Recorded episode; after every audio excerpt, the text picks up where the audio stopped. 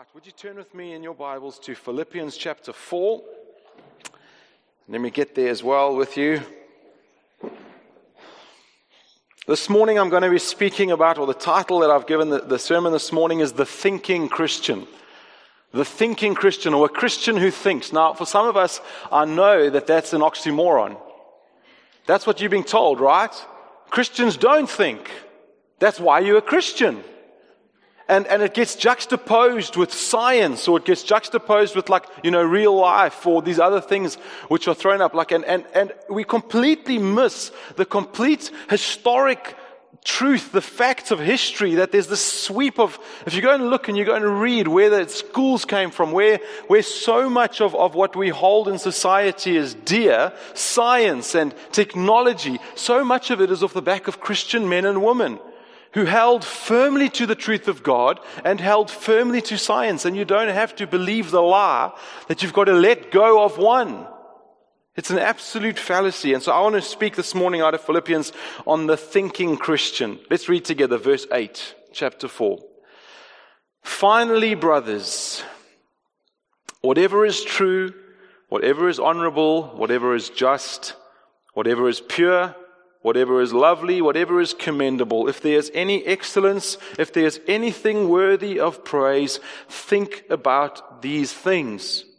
What you have learned and received and heard and seen in me, practice these things, and the God of peace will be with you. Let's pray together. Father, your word is so powerful to speak, even just as we've heard it read in our worship time and you're speaking individually to people, things that they're going through. You're speaking of your greatness. Who is this God who can make the dry bones come to life? And then, Father, we turn to Philippians and see that you show us a way to think, a new way to think that's different to just the stuff that we get shoved into our minds by our culture or whatever culture it is we're part of in the years to come. Thank you that your word cuts and pierces into our hearts in Jesus' name. Amen. So I'm going to make four simple points this morning, very simple. The first one is this thinking is God's idea. Thinking is God's idea. This passage that we just read in Philippians is all about thinking. It's all about how you think and what you think about, what you spend your time thinking about. And the reason I think it's important to start here is that I've been part of a church culture where, where it was said that we oughtn't to really think for ourselves. Has anyone else ever felt that subtle or overt pressure that you shouldn't really think too hard for yourself? Leave it to the learned guys. Leave it to the pastor guy. Leave it to the guy who studied theology. Let them think for you and just adopt what they say, right? Anyone else felt that pressure? Or maybe it's, it's a more subtle pressure and you've been part of a, of a church where it's frowned upon to ask too many questions. Just trust the leaders. And what they're implying is that to ask a healthy God question is to not trust the leaders. So don't do that here. You know, eh, maybe you felt the pressure to check your brains out at the door. Like when you, you, think all week long in your workplace, but you come to church and you leave your brain out there where the coffee stations are. Leave it out there and come in here and just absorb everything that I'm going to share with you or whoever's sharing has to say. You know, maybe we point to the different signs of fruitfulness that we see. Like, look at how anointed that, that preacher is, or look how many people are following him. Surely they can't all be wrong.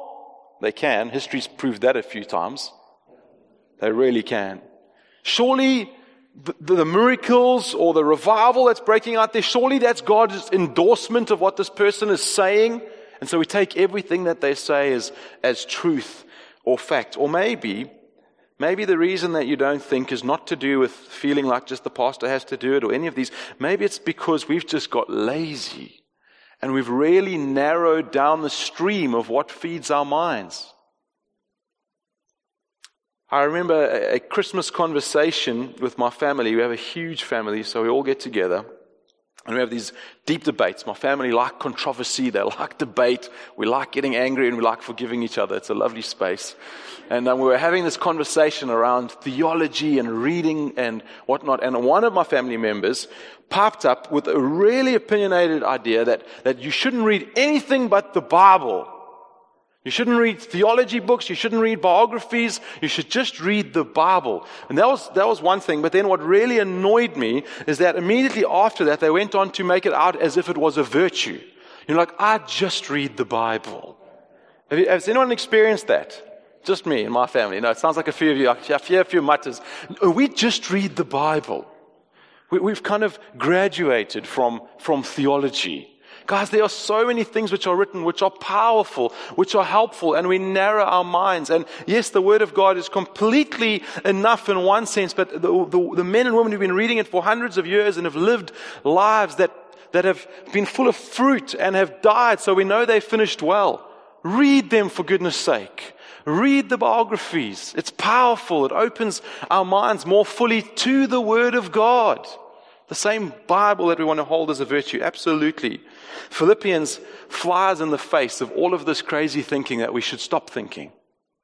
It flies in the face of it. I mean, I don't know if you've noticed as you've been reading and as you've spent months in this, in this letter that Paul's been cultivating a Christian mind the whole way through. It's remarkable if you read Philippians how often he goes after the mind of those that he's writing to. Listen to it. Chapter 1, verse 9. And it is my prayer. So this is what he's praying for them. That your love may abound more and more with knowledge and all discernment. Where's knowledge? It's a rhetorical question. I'm hoping you know the answer to that. Otherwise, you're really wasting your time here this morning with us. Chapter 2, verse 2. He says, Complete my joy. How do you complete his joy? By being of the same mind. He says it again a little bit further on. I want you to be of one mind. 2 verse 5. Have this mind among yourselves. 315. Chapter 3 verse 15. Let those of us who are mature think this way. And if anything you think otherwise, God will reveal that also to you. In other words, we don't all agree on what we think, but Paul's saying we know that we've got something here from God. We're more mature, and, God's going to actually grow your mind until you think the same. Can come across quite arrogant. We did a whole sermon on that. Go and listen to that. It'll help you. Chapter 4, verse 2, where we've been in the last few weeks, where he entreats Euodia and I entreat Syntyche to agree in the Lord. These women are having a fight, and he, he, he goes after unity and he says, I want you to, to agree in the Lord. Another version says, I want you to be like minded or have the same mind. And then the famous one, chapter 4, verse 7 and the peace of God, which surpasses all understanding, will guard your hearts and your minds. And you see how again and again he's going after these minds. And so if you've, if you kind of been shunned as being a rebel for asking godly questions or shamed into church silence if you've maybe just not paid attention to your mind and just thought, well, I'm just going to absorb YouTube stuff. You know, the preacher, whatever he says, well, good. That sounds like he knows what he's doing. He's got like 20,000 people following him.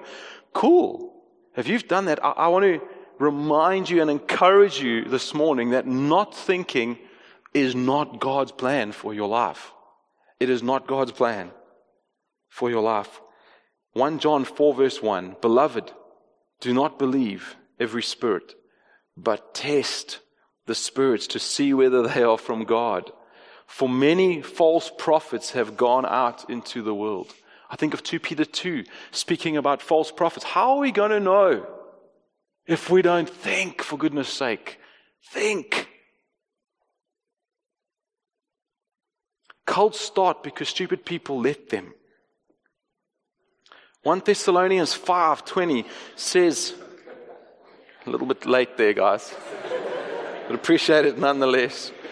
1 Thessalonians 5:20 says, "Do not despise prophecies, but test everything." And then I love this little little part at the end. And then once you've tested it, hold fast what is good. Hold it tight.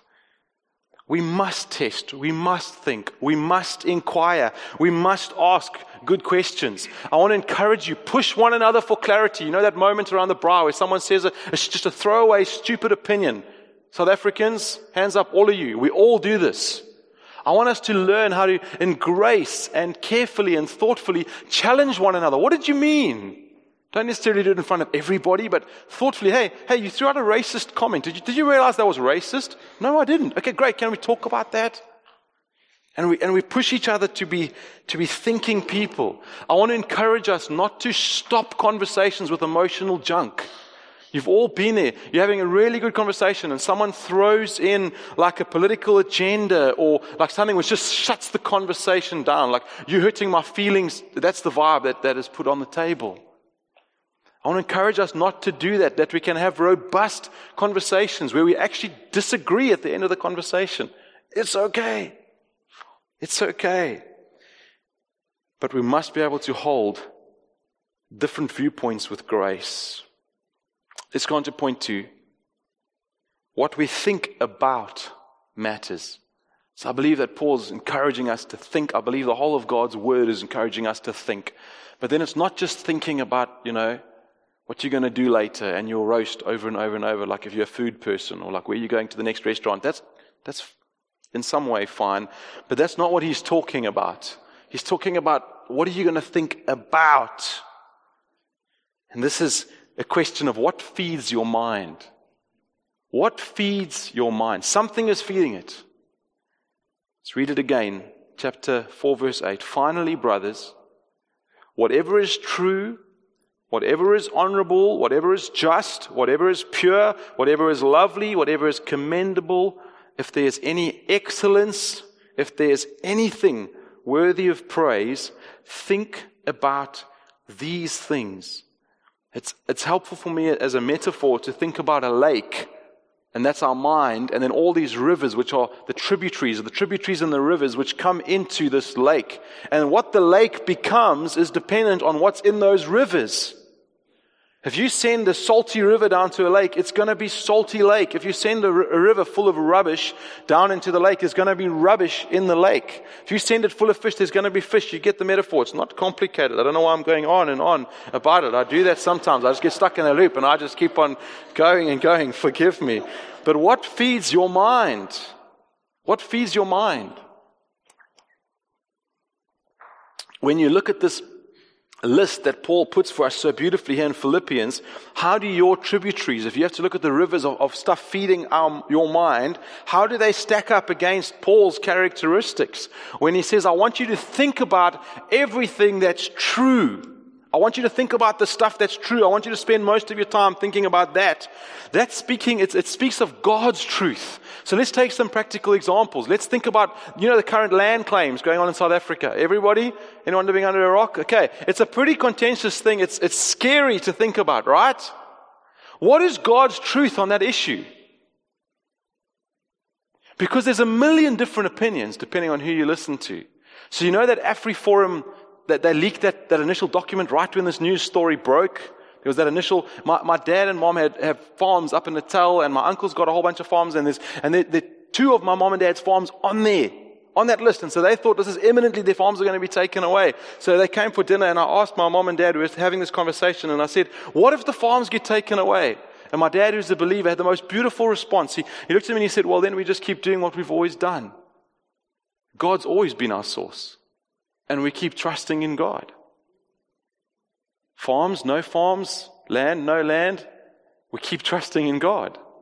I thought that was so beautiful because you can begin to believe all the lies and take your eyes off the truth that God is caring for us.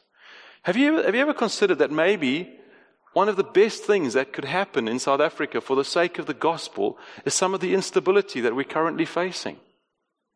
So I remember going up to Zimbabwe. I think I've shared this before in, in July last year.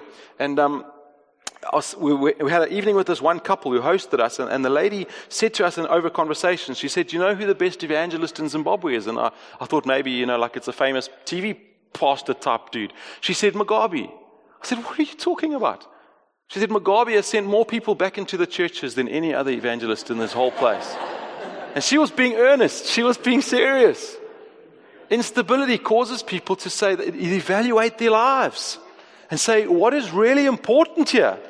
What's really important? So when you, when you let the tributaries, what are you going to listen to?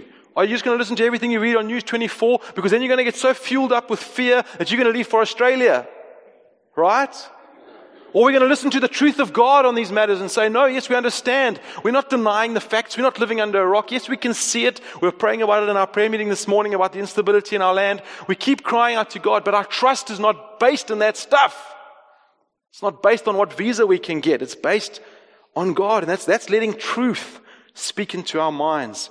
Paul says, Paul says, think about things that are honorable. In other words, things that are worthy of honor, things that are not vulgar. Uh, there's so many, so many things we could speak about on this tributary, but the one that I just wanted to highlight, you know, you know this expression, are people safe in your mouth? Have you ever heard that? In other words, um, is, does Tim know that when he's not there, that I'm, the way that I speak about him is honoring? Rather than like when, when I'm with him to his face, I say all nice stuff, and when I'm not there, it's like gossip. And, you know, yes, Petey, you have no idea about this Tim guy. He's actually not who he says he is. He's not, by the way. Single man about to get married. Well done, bro. Met them in our home last night. It's a good couple right there. We're going to miss you guys, eh? Really. Um, but I want to I want to challenge us and ask us not just are people safe in our mouths, but are people safe in our minds? The way we think about people. Do we think about them in a way that brings them honor? Paul speaks about thinking in a way that is just, fitting our biblical convictions of the way people should be treated. Do we think about these things? He speaks about thinking, thinking in a way that's pure, Parents, man, are you, are you guys with Kate and I stressing about the level of what's going on with our kids?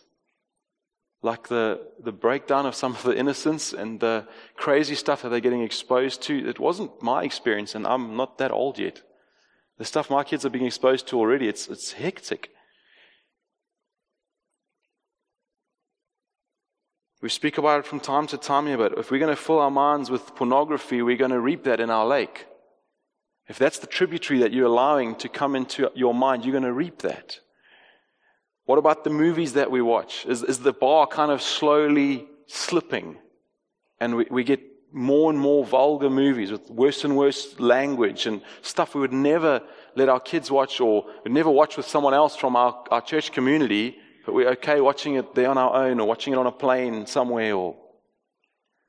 And what about the jokes we tell? I've, I've found that we me personally as well, pay a high price for humor.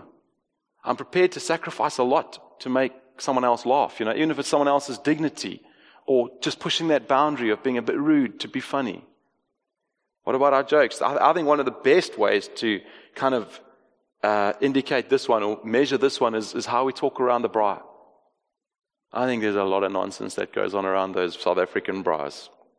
And then Paul carries on. I'm not going to go through each of them like this, but he, he speaks about what's feeding our minds? Is it lovely? Is it commendable? Is it anything excellent? Is it anything worthy of praise? And then he says this think about these things. Think about these things.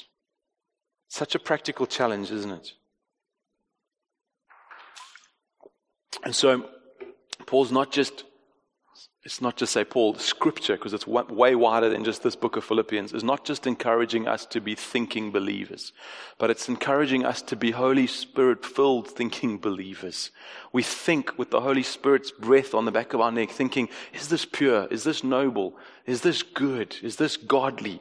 Is this innocent? And we think about those things. Verse 9 and point 3, for those of you keeping track of my points. What you have learned and received and heard and seen in me, practice these things, and the God of peace will be with you. And my third point is practice these things. Thinking is only the one part. It's a great start, right? Thinking is good. But thinking is not where it starts. The Bible is not a book about philosophy. It's not a book about thinking. It's a book about obedience. If you want to sum up the word of God, it's about obedience. So thinking is wonderful, but I love the way that Paul kind of phrases this in verse 9, where he, it looks almost like he's in a classroom when he says the first two. So he says, what you've learned from us and you've received from us. And so the difference there is that learning is just, it's, it's this, right? I'm trying to help, I'm trying to teach you. It's a space where you've got a lecture hall and someone's trying to teach you something, something new you might not have heard. But then when you receive it, it means you've actually taken it in. You're actually absorbing it, digesting it. It's, a, it's not a, just a theoretical understanding, but there's a practical acceptance in your life saying, I, I believe this. I want this. I want to put this into practice in my life. And it's, but it is more like a classroom setting. And then he says, but what you've heard and what you've seen in me, practice these things. Practice these things. And it's like, He's saying, you know, you've heard me have conversations. You've heard me. I've spoken with you about these things. And then you've seen me. It's actually like Paul is saying, I've been, I've been living among you. There's a lifestyle. It's, it's close enough to people that you're able to see the way that they live their lives. You're able to see their marriage, able to see their kids, able to see all these things. And that's part of why I'm and I'm cautious here, and I've said this a few times, but I'm cautious. But I am concerned about the growing trend to be fed predominantly from men and women via DVDs, via YouTube, that we have no idea of how they actually live their lives. And then it's scandal after scandal after scandal. And some of them are godly men and women, granted, and they're going to finish strong. But we can't just absorb the majority of our, of our stuff from people that we have no idea how that man treats his wife or how that wife treats her husband. We have no bearing on their lives. They can't pastor us. They can't confront us in our own sin. And we can't confront them in theirs. But I love this little phrase, practice these things. And I love it because it reminds me that when we start out, we're not good.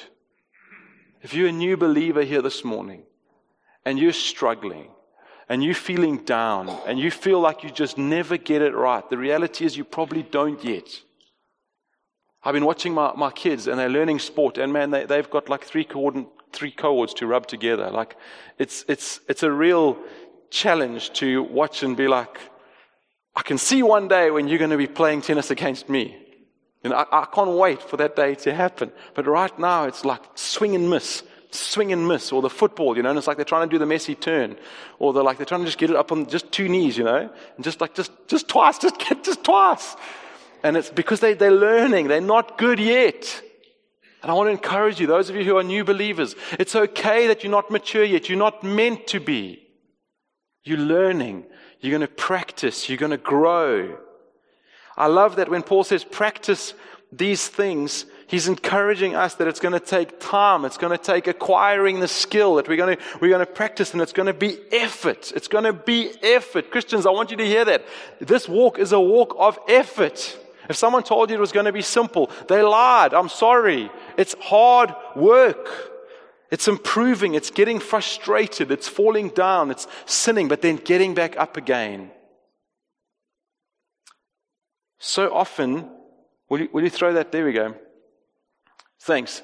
So often, this is what we think. We think there's a date of salvation. Fantastic drawings, Devon, by the way. and then we think there's just, we just, all we've got to do, that little question mark there is, all we've got to do is let enough time pass if we just let enough time pass between when we come to know Christ and whenever we think we're going to be a mature Christian, all we're going to do is leave enough time 20 years, 30 years, and we're going to somehow, I don't know, like through osmosis, we're going to become mature believers. Or maybe you like sleep with your Bible less than one meter away from your, your head at night. And that's going to, what is it, what is it you think is going to mature you? The scripture teaches that the date of salvation, when we come to know Him, and the length of time is important, yes, of course. But it teaches that underneath that line is effort, is practice, is hearing, is receiving, actually taking it on board. Then it's doing, then it's trying, then it's failing, then it's some more effort, then it's facing trial, etc., etc. I love, I was talking in a, in a we're in a group this week. There was seven of us or six of us, and we were having this discussion about human effort. And it reminded me of the story of Elijah. Do you remember Elijah goes up Mount Carmel? Okay? Let's remember the context of what's happening in that, in that story. It's a drought. It's a nationwide drought. It's been for years. Everyone's panicking. And so Elijah has the showdown with these other priests of Baal. And they go up on Mount Carmel. And then, and then they start to, they, they, they reach an agreement that what they're going to do is they're going to kill a bull. They're going to build an altar. They're going to put it on the altar. And the real God is going to come down and consume that offering. But they can't touch it with matches or anything. So that's the, that's the setting. Now, I want you just to think about the effort involved for Elijah in that process. There's 500 prophets of Baal. Elijah stands alone. Maybe he had one or two helpers to help him. Okay? Now you're on the top of a mountain. How many of you last climbed a mountain? There's a lot of effort just getting up top there. Then he's got to cut up a whole bull I don't know if any, I don't want to get graphic, but I, have done some hunting in my life and I've just cut like a little duiker up. It's a lot of work. It's hard work. This guy's got to cut up a whole bull for sacrifice. Then he's got to find rocks all over the mountain, looking for rocks to build this altar that he's got to put a whole bull on. It's huge. Then he digs a trench because it's not enough. He, he starts to dig this trench around the, the altar. And then he has to, this is my favorite part, he has to go and get water. Where do you find water in a drought on top of a mountain? You find it with a lot of effort. People are walking with jars full of water and he pours it over. He doesn't want it like moist.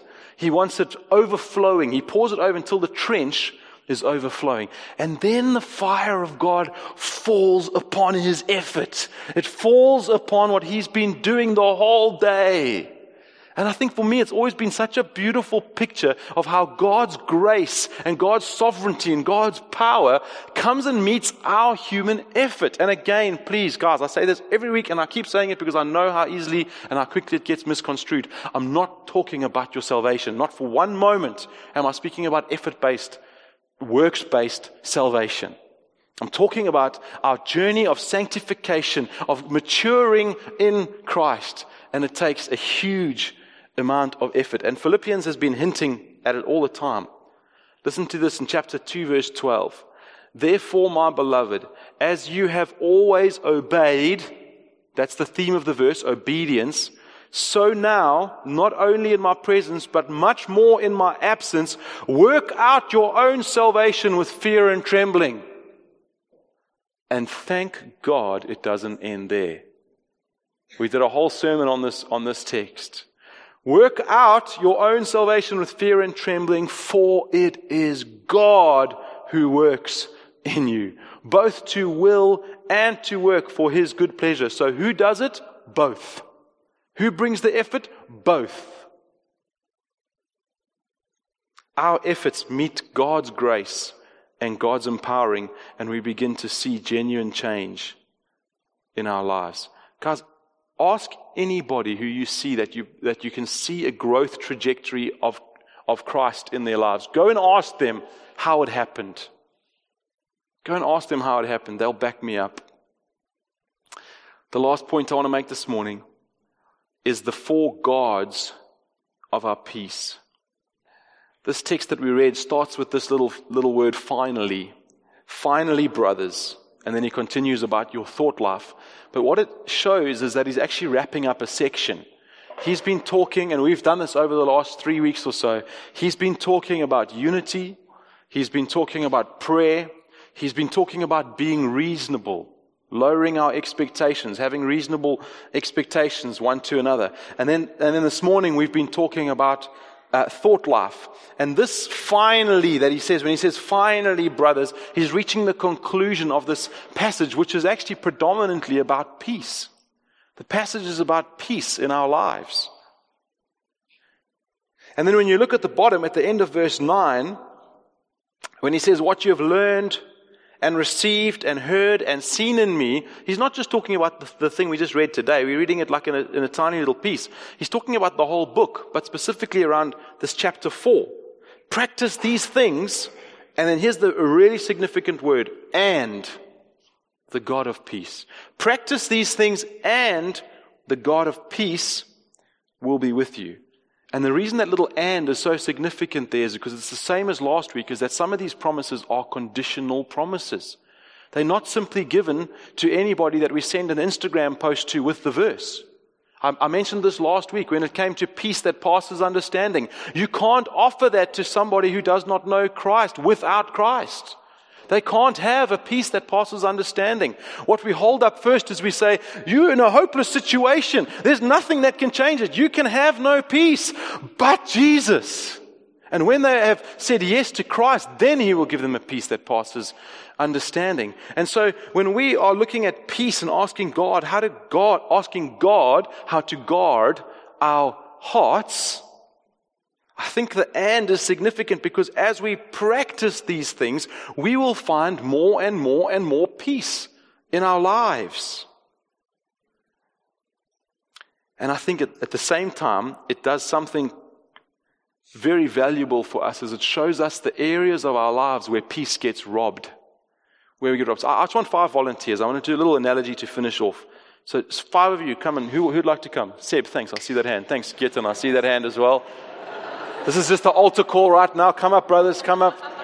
Come on up. Any of our ladies? So we're just having guys up here. Any, there we go. There we go. Thank you. All right. Corey, won't you come, won't you come in the middle? So what I want you to do, you know like the, the five on a dice, right? The number five.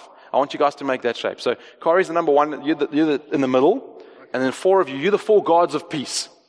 Okay. Guards, not gods. There we go. One, two, three. Guys.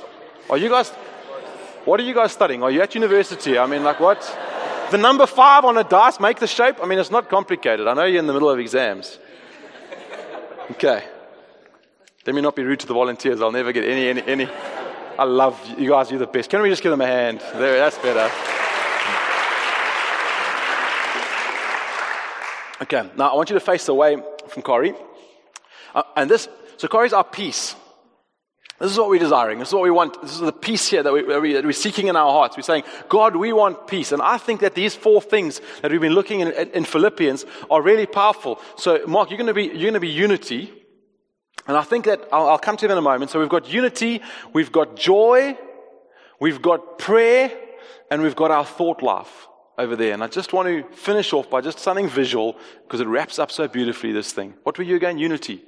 So what, how does the devil come and rob, how does the devil come and rob peace? Think about in your own lives when it comes to this issue of unity. What does he come and do? I think one of the best ways that he knows how to get us out of a space of peace is to come and attack our friendships. Come and attack our unity. Come and attack those relationships. If he can get at you relationally, he can get you. So think about the stuff that keeps you awake at night. For me, often it's relational issues. It's when I said something stupid to someone and I haven't had time to phone them and say, you know what, I was dumb. That was a really dumb thing to say. I'm so sorry. It's when I didn't follow scripture and not sort out the fight I had with my wife before the sun went down. And now we're going to sleep huffing and puffing and, you know, lying on your back because you want to show them that you're still awake and thinking. True story. And that's me, that's not Kate. After like 15 minutes, are you okay, babes? No, I'm not okay. but that's unity, right? It's one of the ways. And I think when we practice unity, it guards our peace. When we practice keeping our relationships in a healthy space and our offenses short, when the time between when someone offends me and when I actually sort it out in my own heart and with them is, is quick, we guard our peace. We go home and you sleep beautifully. What were you? Were you joy? So Chetan's joy. Think about the joy in our lives. And when, when the evil one comes and wants to rob us of peace, what does he do? He comes and brings lies deceit, a lack of trust in God. He comes and says, Your circumstances look like this and like this and like this. The scripture says he's the accuser of the brethren. You sinning, and that's why you've got this. This is what's going on in your life. Do you remember two weeks ago, I think it was, we spoke about the difference between happiness and joy.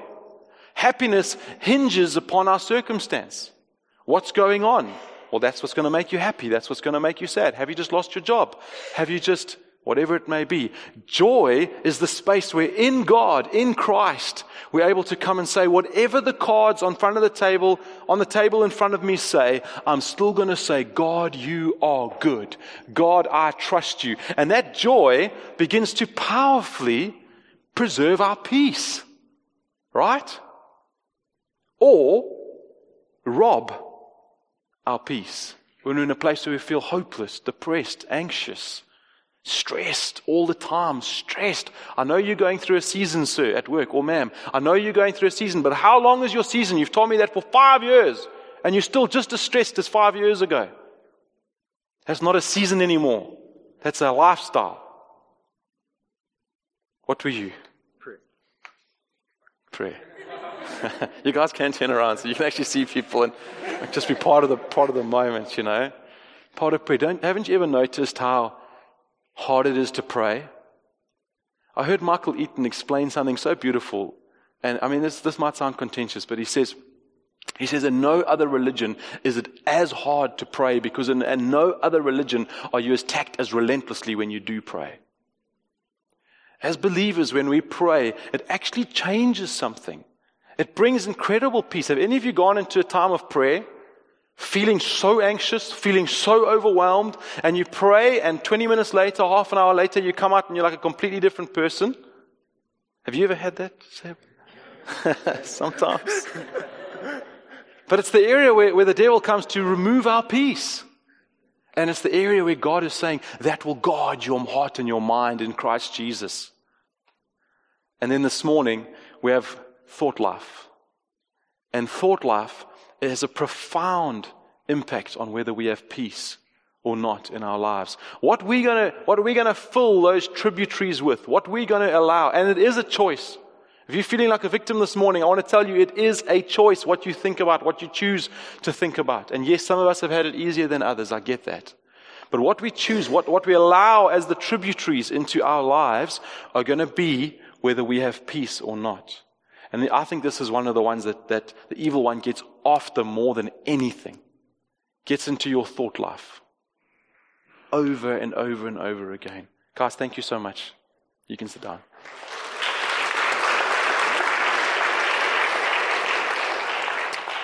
I know that's so simple, but it was, it's so profound for me that there's those, those guards of our peace. It's a practical gospel. Come on, let's finish off this morning. I want you just to do this for three minutes. I'm just going to ask you to be quiet. Just don't talk to anybody. Just get out your smartphone if you've got one, or hopefully a pen and pencil if you've got that, even nicer. Whatever you've got that you can write something down. And just for three minutes, I want you to just ask yourself two questions. What has God spoken to you today, last week, and the weeks preceding that? What has God spoken to you, and what is He asking you to do with that? Just write those two things down we break bread together and we're done this morning.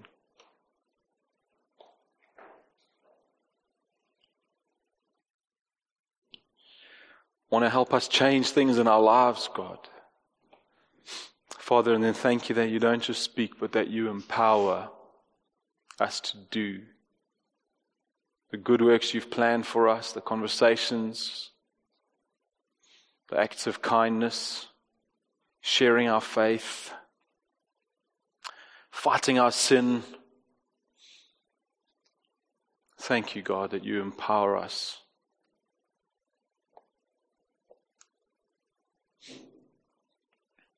Lord, as these scriptures this morning and these words sit in our hearts, Lord, I want to pray that they would bear fruit, that they wouldn't be an interesting idea or just a fleeting thought that next week or the week after we have no idea anymore what we even wrote down or thought about. But Holy Spirit, I ask that you'd come and make those, take those things that people have written down on their pages or thought in their minds. You'd come and push that seed deep into our hearts, water it by your grace, shine on it, Lord. Let them grow. Let them grow, Father. Would we see a congregation of people growing in maturity, Lord? Growing it. When we look in 10 years' time, we see men and women who have grown tremendously because of the Holy Spirit at work in their lives. Thank you, Jesus. We ask these things in your wonderful name. Amen and amen.